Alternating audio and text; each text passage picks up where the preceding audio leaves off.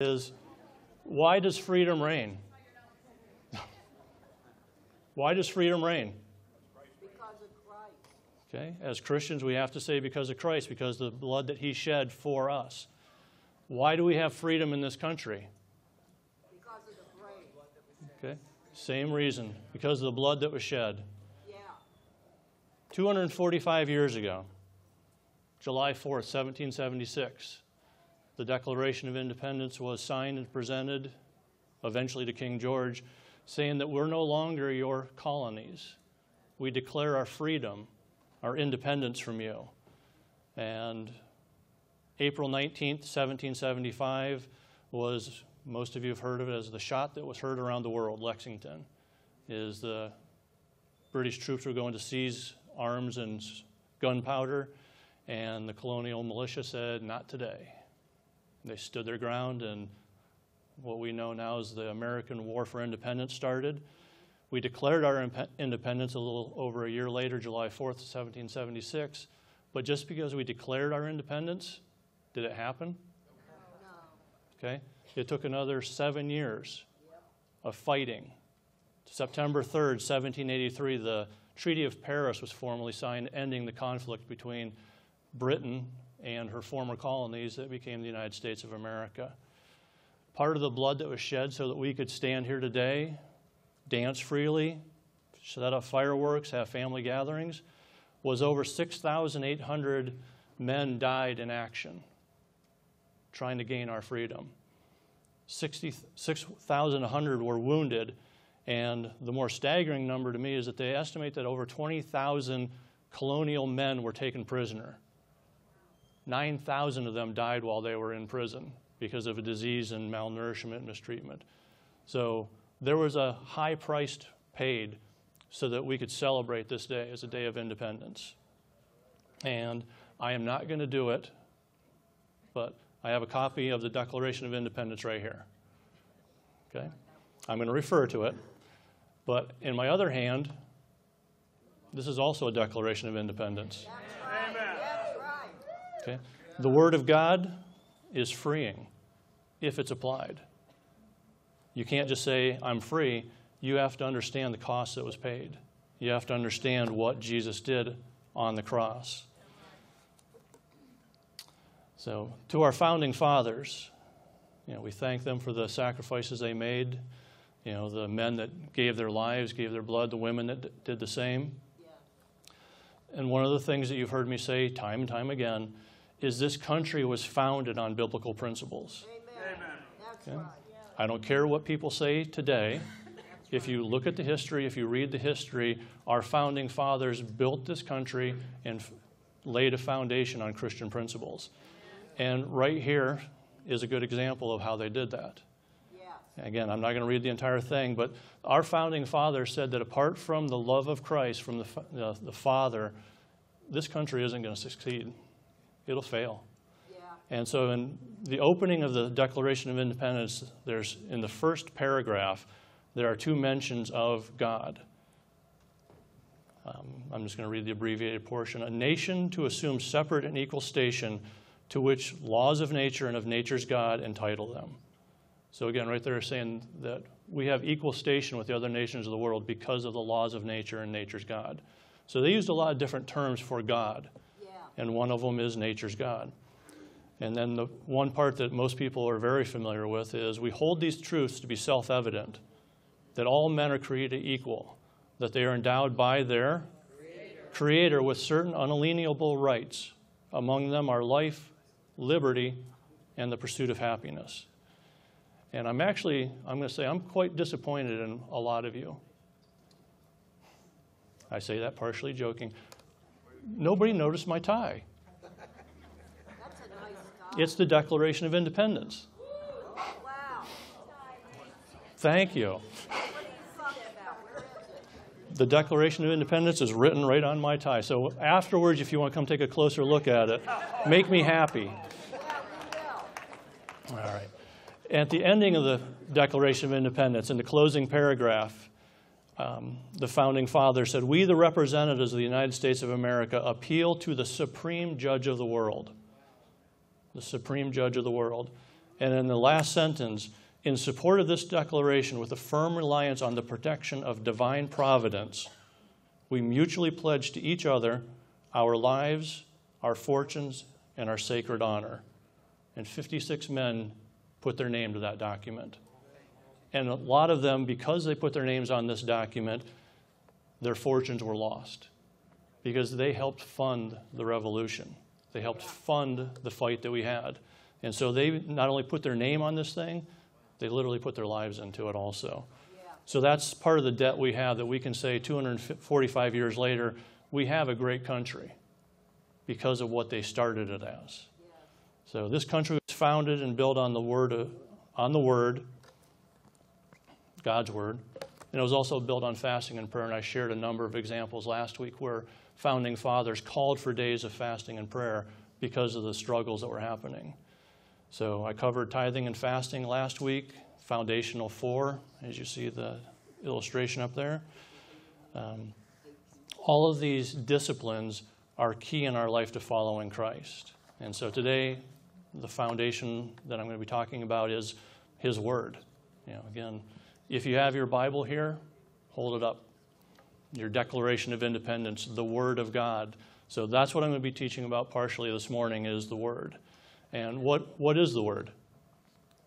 Truth. Okay, it's truth. Okay. Love. It's all different things. 66 books right in here. All of it is God's Word. 2 Timothy chapter 3 verse 16 it says all scripture is God breathed. It's inspired by God and is profitable for teaching, rebuking, for correction and for instruction in righteousness. And one of the standing jokes in this country is what will guys never ask for? If you get something that has some assembly required, guys, what do you do with the instructions? Read them afterwards. Ah, this thing isn't going together. Unfortunately, guys, I'm going to pick on you guys because that's who I am, is we do that with our lives. You know, one of the you know, acronyms that if you take Bible, you know, that Bible stands for basic instructions before leaving earth.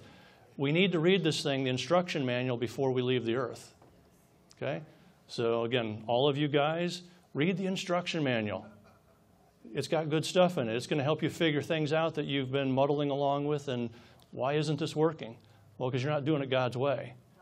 So we have to read the instruction manual. We have to read His Word.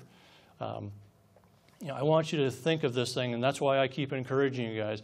Make an effort to actually bring this with you. I know 97% of you have a Bible app or whatever. I want to see this thing becoming so precious to us that we don't want to leave home without it. That we take it with us wherever we go. And I mean, what better place to bring it than to church, right? Okay.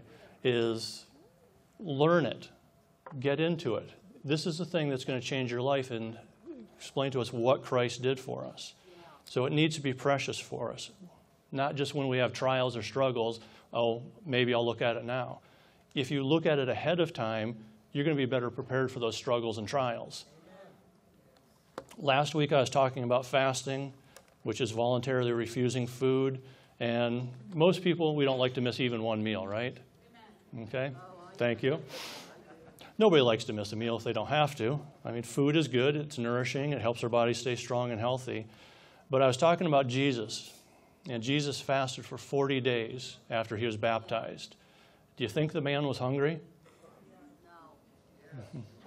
I think he was hungry. I mean, he was still part man. 40 days of fasting, I'm very sure he was hungry. Okay. Satan comes to him. What is the first thing Satan says? Take these stones and turn them into bread, if you're the Son of Man. Yeah. Take these stones, thank you. Take these stones and turn them into bread. Okay? Jesus, being as hungry as he was, knew that there was something more important than food. And if you look in Matthew chapter 4, verse 4, so everybody turn to Matthew 4.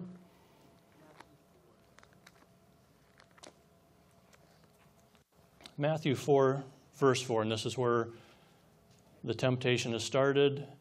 And Jesus answered and said, Don, what did it say? It is written. So Jesus is quoting something here. He's quoting the book of Deuteronomy, chapter 8 and verse 3. And this is when God is speaking to the Hebrew nation, and He's been feeding them with manna. They've been wandering in the wilderness. He feeds them manna, the bread from heaven. And in verse 3 of Deuteronomy 8, it says, Man will not live by bread alone, but by every word that proceeds from the mouth of God. So when Jesus spoke back to Satan, saying, It is written, he was quoting the Old Testament, the book of Deuteronomy, the books of Moses. And so when he says this, he says, What is more important than bread is the Word of God.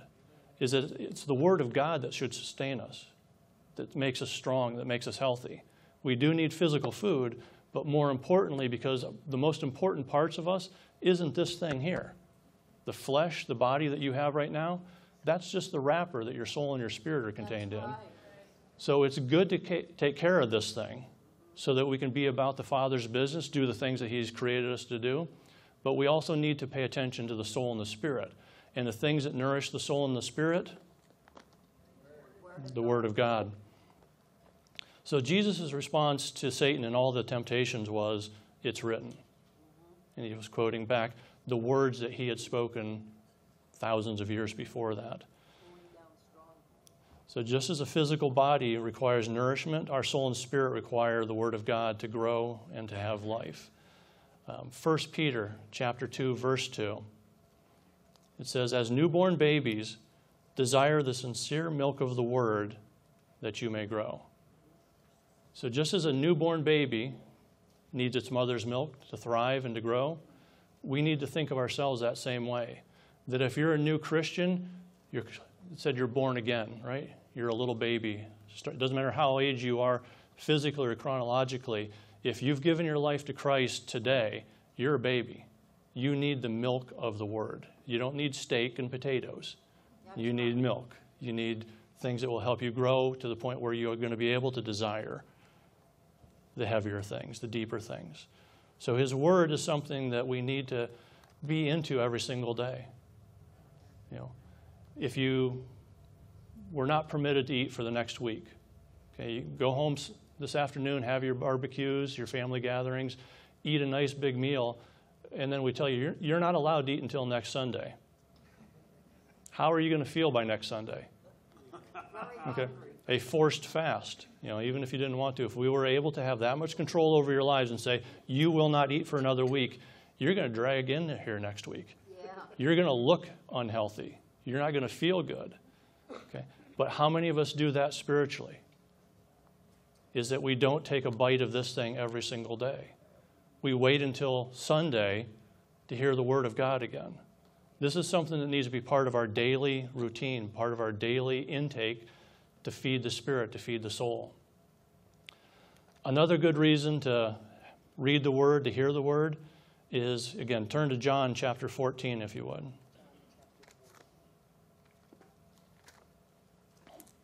The Gospel of John, chapter 4, 14, excuse me, verse 26. And those of you that are in the ISOM classes with me, this one you hear all the time. And it's one of my challenges I make to them is I ask the class, and I think I may have asked you guys at this point this question, is how many of you have read your entire Bible? From the book of Genesis through Revelation. You've read all 66 books. Okay? Okay, good. It's something that we all need to do. The reason for that is because of what it says in John chapter 14, verse 26. And Jesus is speaking to his disciples, and he says, The Comforter, which is the Holy Spirit, whom the Father will send in my name, he will teach you all things. Pretty good verse, right? Holy Spirit's going to teach us all things. And he will bring back all the things to your remembrance, whatever I've said to you. Pretty good promise, isn't it? Amen. That when we need the Word of God, the Holy Spirit will bring it back to our remembrance. But the only way the Holy Spirit can bring something back to our remembrance is what? If we've heard it, if we've read it.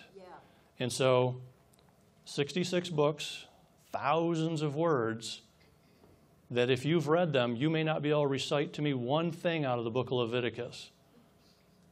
Okay?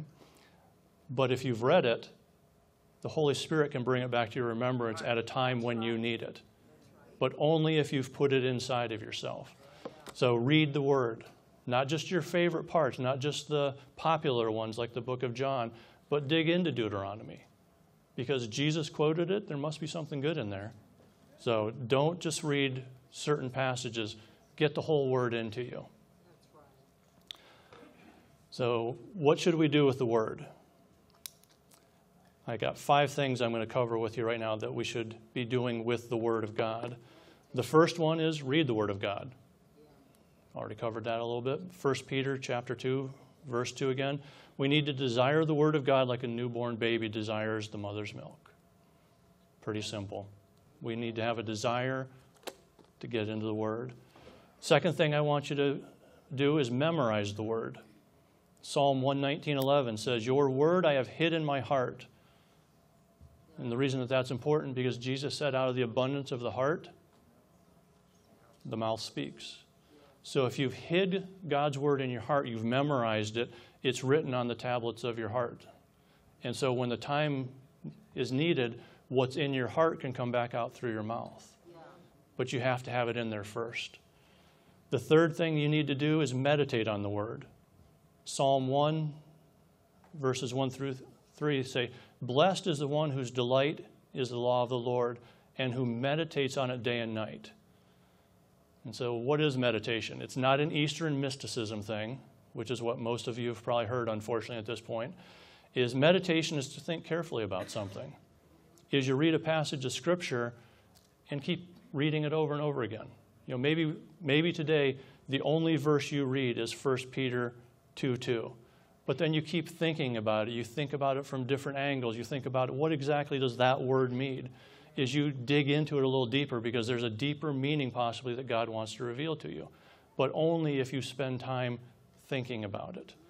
Um, a similar Greek word that is, is to meditation is rumination. Farmers, what is rumination? Cows have multiple stomachs and they will ruminate. They'll eat, you know, some hay, some grass, goes into one stomach, gets digested for a little while. Hope this isn't grossing anybody out. But then they send it to the other stomach and they digest it a little more, a little differently. And they just basically keep throwing it around from stomach to stomach. They ruminate, they meditate on it over a long time to get as much nutrition out of it as they possibly can. And so when you read a verse of Scripture, don't just read it through one time and say, oh, that was good. Ruminate on it meditate on it a little bit so you can get as much spiritual nourishment out of it as there possibly is that God wants to give you. So meditate on the Word. The fourth thing you need to do is study the Word. 2 Timothy chapter 2 verse 15 says, "Study to show yourself approved to God, a worker who need not be ashamed, rightly handling the word of truth." So study the word. Find out, I mean, sometimes digging into what the Greek word, the Hebrew word means, will give you a better understanding of what Jesus was actually saying at that time. Um, you know, just the thing I shared earlier in Matthew 4 4, where Jesus said, It's written. Okay? All of you have read that at one point or another, I'm sure, because that John's a popular, or Matthew's a book that most people have read. But how many of you knew that he was quoting from the book of Deuteronomy? So, I mean, that doesn't change what Jesus said, but it gives you a better understanding that the Old Testament is the foundation for what the New Testament brings us. And so, in understanding and having read the Old Testament, you're going to understand the New Testament even better. They go together, obviously, or God wouldn't have packaged them in 66 books like this. So, study the Word. The last thing that I'm going to say we need to do on that is we need to teach the Word. Matthew chapter 28, verse 19 and 20 Go and make disciples of all nations. You've all heard that part, right? And what we did today, baptizing them in the name of the Father, the Son, and the Holy Spirit, teaching them to observe all that I've commanded you. So when Jesus says to go and make disciples of all the nations, that includes every single one of us, the influences we have, the people you work with, whatever happens to be. Go and teach all nations. Go teach all people make disciples of them, baptize them in the name of the Lord, and also teach them his commandments. So every single one of you is called to be a teacher. If you want to fulfill the Great Commission, you need to be a teacher. So teach the word. So that's foundational principle number three, um, the word. A um, couple things to end it with is John chapter 6, verses 68 and 69. And this is right after the feeding of the 5,000, and Jesus is given the hard teaching of, You must eat my body and drink my blood. And a lot of them didn't like it and said, We're out of here. And the disciples said, You know, this is a hard teaching. Who can understand it? And Peter, Jesus asked them, He said, well, Are you going to leave too? Speaking to the disciples. And Peter answered him, Lord, where are we going? Where do we go? If we leave you, there's nothing else. They understood what they were walking with. And go back just a little bit further into John chapter 6, verse 58. Jesus said, Whoever eats the bread shall live forever, or eats this bread. And one of the things that Jesus said about himself, I am the, the bread of life. And so when Jesus told them, You must eat of my body because it's the bread of life, he was again referring to a spiritual truth here, is that he is the Word. That when we say this is the Word of God, Jesus is the Word of God, and the Word is life. Apart from the Word of God, we have no life. And so we need to be eating it, we need to be partaking of it every single day. And so when Jesus said, or when, you know, Lord, where shall we go? You have the words of eternal life. He was, Peter was speaking a bigger truth than he realized at that time. Because apart from the Word of God, apart from the Word, we have no eternal life. So the freedom that we can sing about today is because of what Jesus did on our behalf. His blood was shed so that we could have freedom to stand here and worship Him today. So the blood is all important. So the Word of God, one of the foundational truths we have. Um, if you guys could put that picture up of George Washington, if we have that. And again, very famous picture here. Um, painting of George Washington outside Valley Forge praying. So, again, just one more point to our founding fathers believed in the power of prayer. They spent time apart from their troops, from the battle, seeking God's guidance. And so, probably thousands of books have been written on prayer. I'm sure you know some of you have read one or two of those books at one time or another. Um, the words pray, praying, prayed are in the Bible 375 times. So it's mentioned a lot. Prayer is important. So have you ever asked the question actually, what is prayer? Anybody want to answer that? What's prayer? Okay.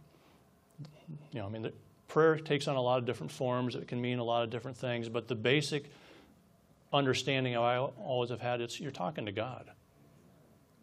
Uh, when I was very, I shouldn't say very young, I was younger, um, my mother in law was telling me about praying. I was a new Christian at that time, and Anne and I were just dating. And she said, Prayer is when she sits at her table in the morning with a cup of coffee, and just imagine Jesus sitting across the table from her. And she just holds a conversation with him. Okay? Pretty simplistic, but that's what it's supposed to be.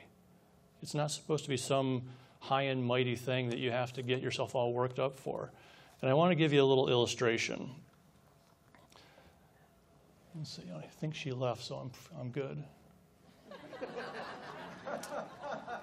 Dear Anne, my wife's name is Anne, anybody that does not know that. Dear Anne, oh, hmm. I will choose my words very carefully. Dear Anne, thank you for walking into my life 34 years ago. Thank you for marrying me 32 years ago. You are the mother of my five children. I need you to make me pies and chocolate chip cookies. Let's grow old together. You are beautiful. I love you, Rich. Okay. Anne and I have been married over 32 years now, just celebrated our anniversary a week ago if that's all I said to her every single day for the last 32 years, how would our relationship be today? wouldn't have much of a relationship, would we? Probably wouldn't have five kids. Okay. My point is, prayer shouldn't just be a list that you read off. It's something that should be coming from your heart. It's going to be your fears, it's going to be your complaints, it's going to be your questions, it's going to be your praises. Prayer is all of those things. It's you talking to God and bringing whatever it is in your life that you don't have an answer for. Prayer isn't supposed to be some, you know, ritualistic thing. And I'll actually say Jesus warns us about being ritualistic in our prayers. If you will, again, turn to Matthew chapter 6. And this is a place where the disciples were asking Jesus to teach them to pray. And everybody knows this next section, but Matthew chapter 6, verses 5 through 9.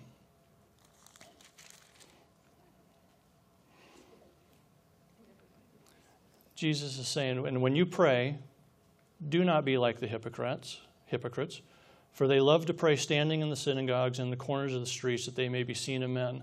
So why were the Pharisees and the Sadducees praying? To get recognized.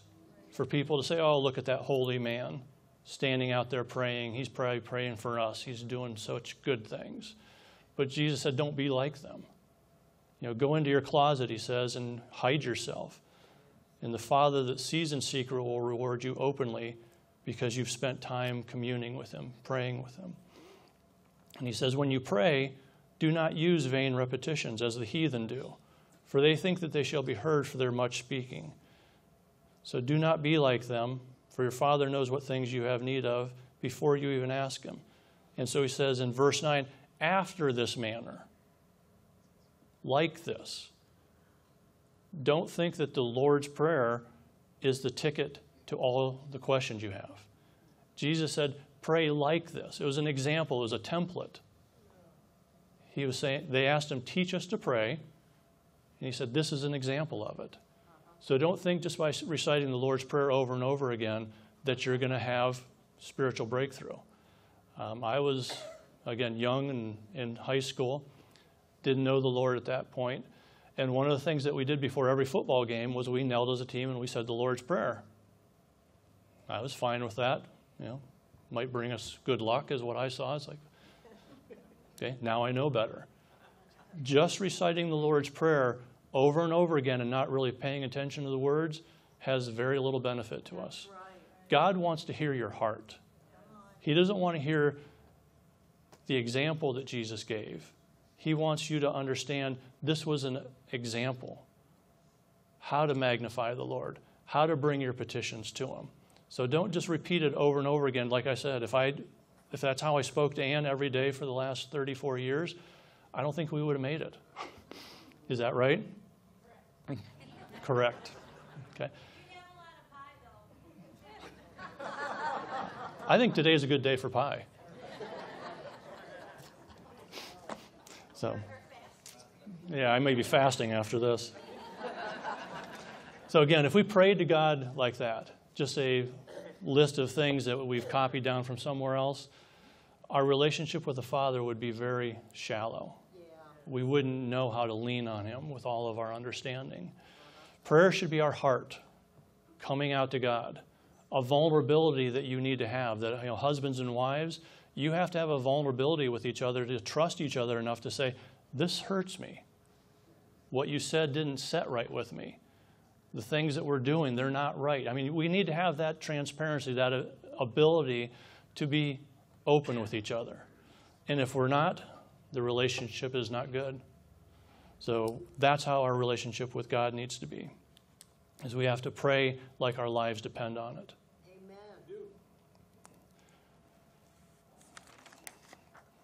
Just a couple statements I was writing down the one worship night we had. Um, prayer from the heart delights God. Prayer from our heart grieves Satan.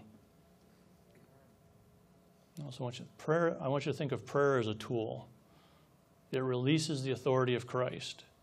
It can bring understanding. It opens doors. It closes doors when we pray. It says the things that we ask for on earth, what happens in heaven. Prayer is a weapon. One of the common terms for people that pray a lot is what? Prayer warriors. Okay, so prayer is a weapon. It's a tool that we need to take and bring into battle with us. Because we all understand we're still in a battle, right? Even though this is a very peaceful country for the most part, there's still a battle going over. That this place is not as good as it could be or as it should be. And the spiritual battle that we're in, and maybe you don't even recognize it, we need to be praying. We need to be praying for our leaders, whether you like them or not.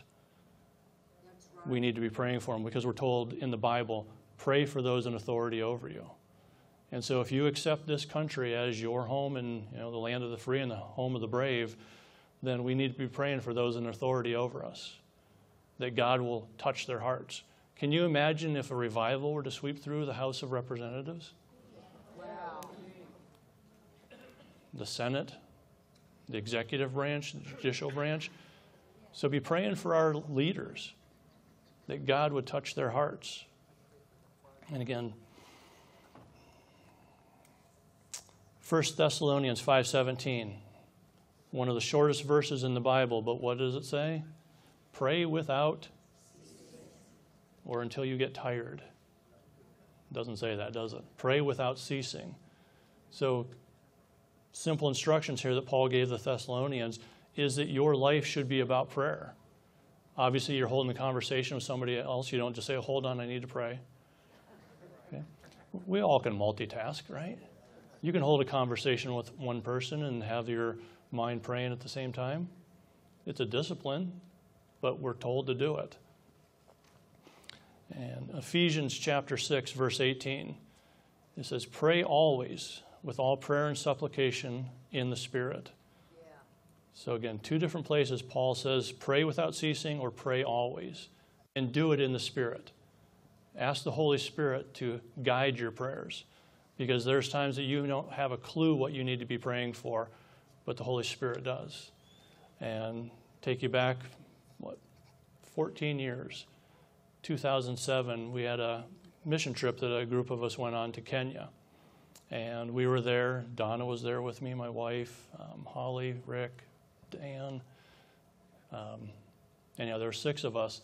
And we were going from the southern part of Kenya up into the northern part of Kenya up to Pastor Peter's place. We were going from John Okinda's to Peter Sayakama's place.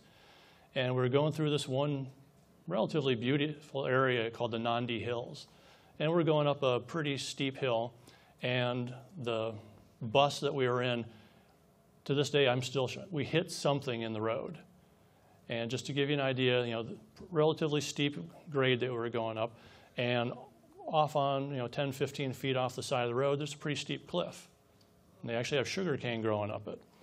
And at one point, we hit this thing, the van breaks off to the left, swerves to the left, and I'm sitting on the left hand side against the window. I always take the window seat right in.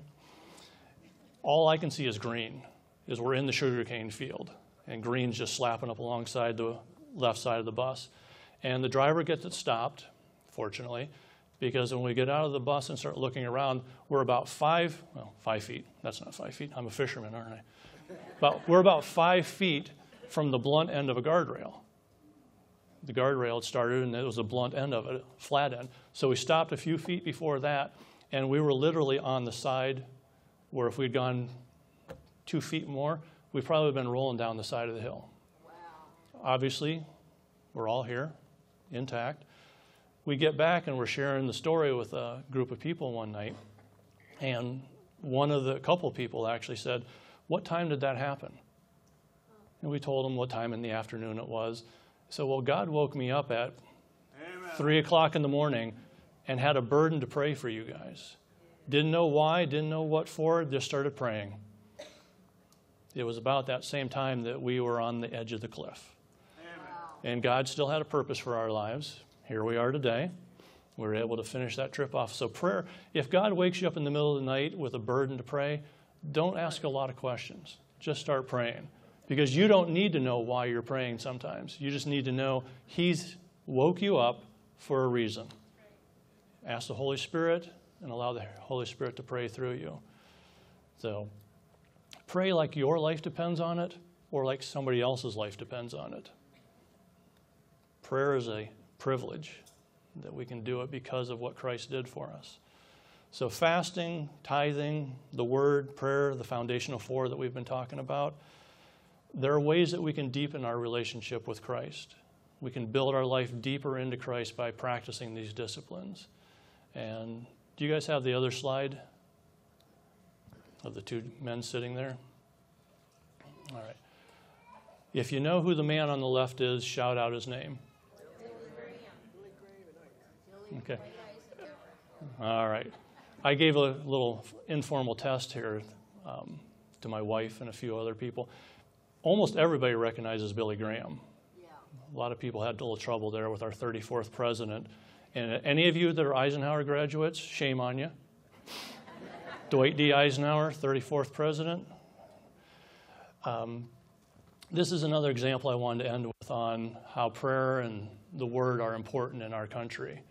This was um, before um, Dwight Eisenhower's first inauguration, and he met with Billy Graham, you know, sometimes called America's pastor, evangelist of America, and he was asking for spiritual insight from Billy Graham on what verses to use in his inaugural address.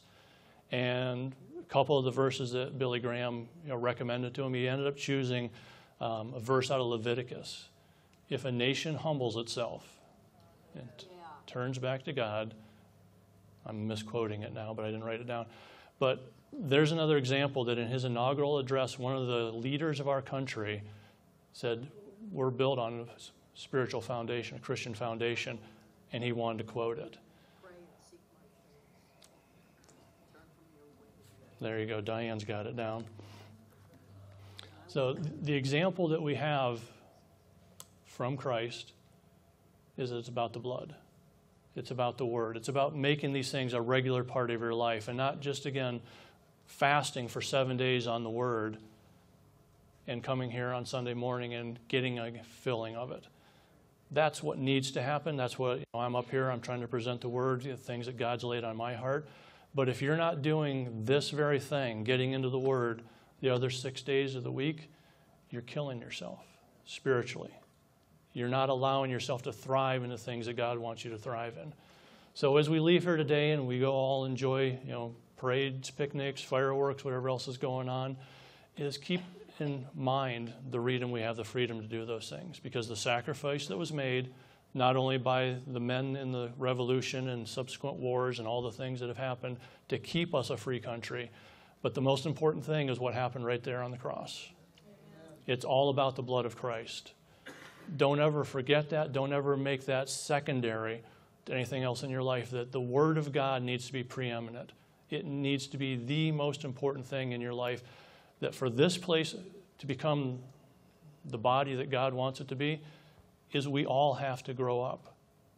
We all have to mature in Christ so that when people walk through those doors that are desperate for answers, that they're addicted, that they're being beaten down by the world, by Satan, we need to be the ones that can give them an arm around them to say, I know what you're going through. Because every single one of us is a sinner. Amen. Okay, we know that in the scriptures it says, All have sinned and fallen short of the glory of God. So every single one of us was, is a sinner. So when someone walks through those doors, don't look down on them That's right. because we were all there. Right. The only reason that we're sitting here, the only reason we're standing here right now is because of what Christ has done in our lives. And like Gavin said up there in the baptismal before that, is that the family was in disarray. You know, things weren't working out. And just because you give your life to Christ doesn't mean all of a sudden anything, everything gets great, does it? No. Just like the revolution. We declared our independence, and the British said, so what? We had to fight it out. We had to prove to them that our independence was truly what we wanted.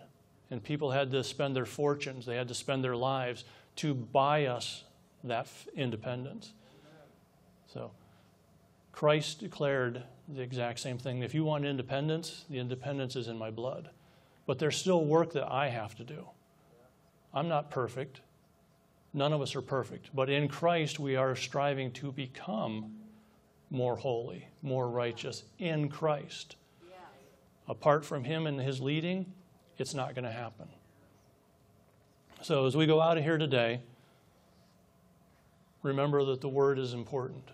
It's vital. It's your lifeline. It's the instruction manual for time here on this earth. Knowing that God will reveal all truth to us someday when we stand before Him is great. But don't wait until then to learn a little bit more of His truth. Read the instruction manual, make it a part of your daily diet, and remember that without it, you're malnourished. So, if you would, let's stand and close in prayer. We have the freedom to stand and worship Him, right?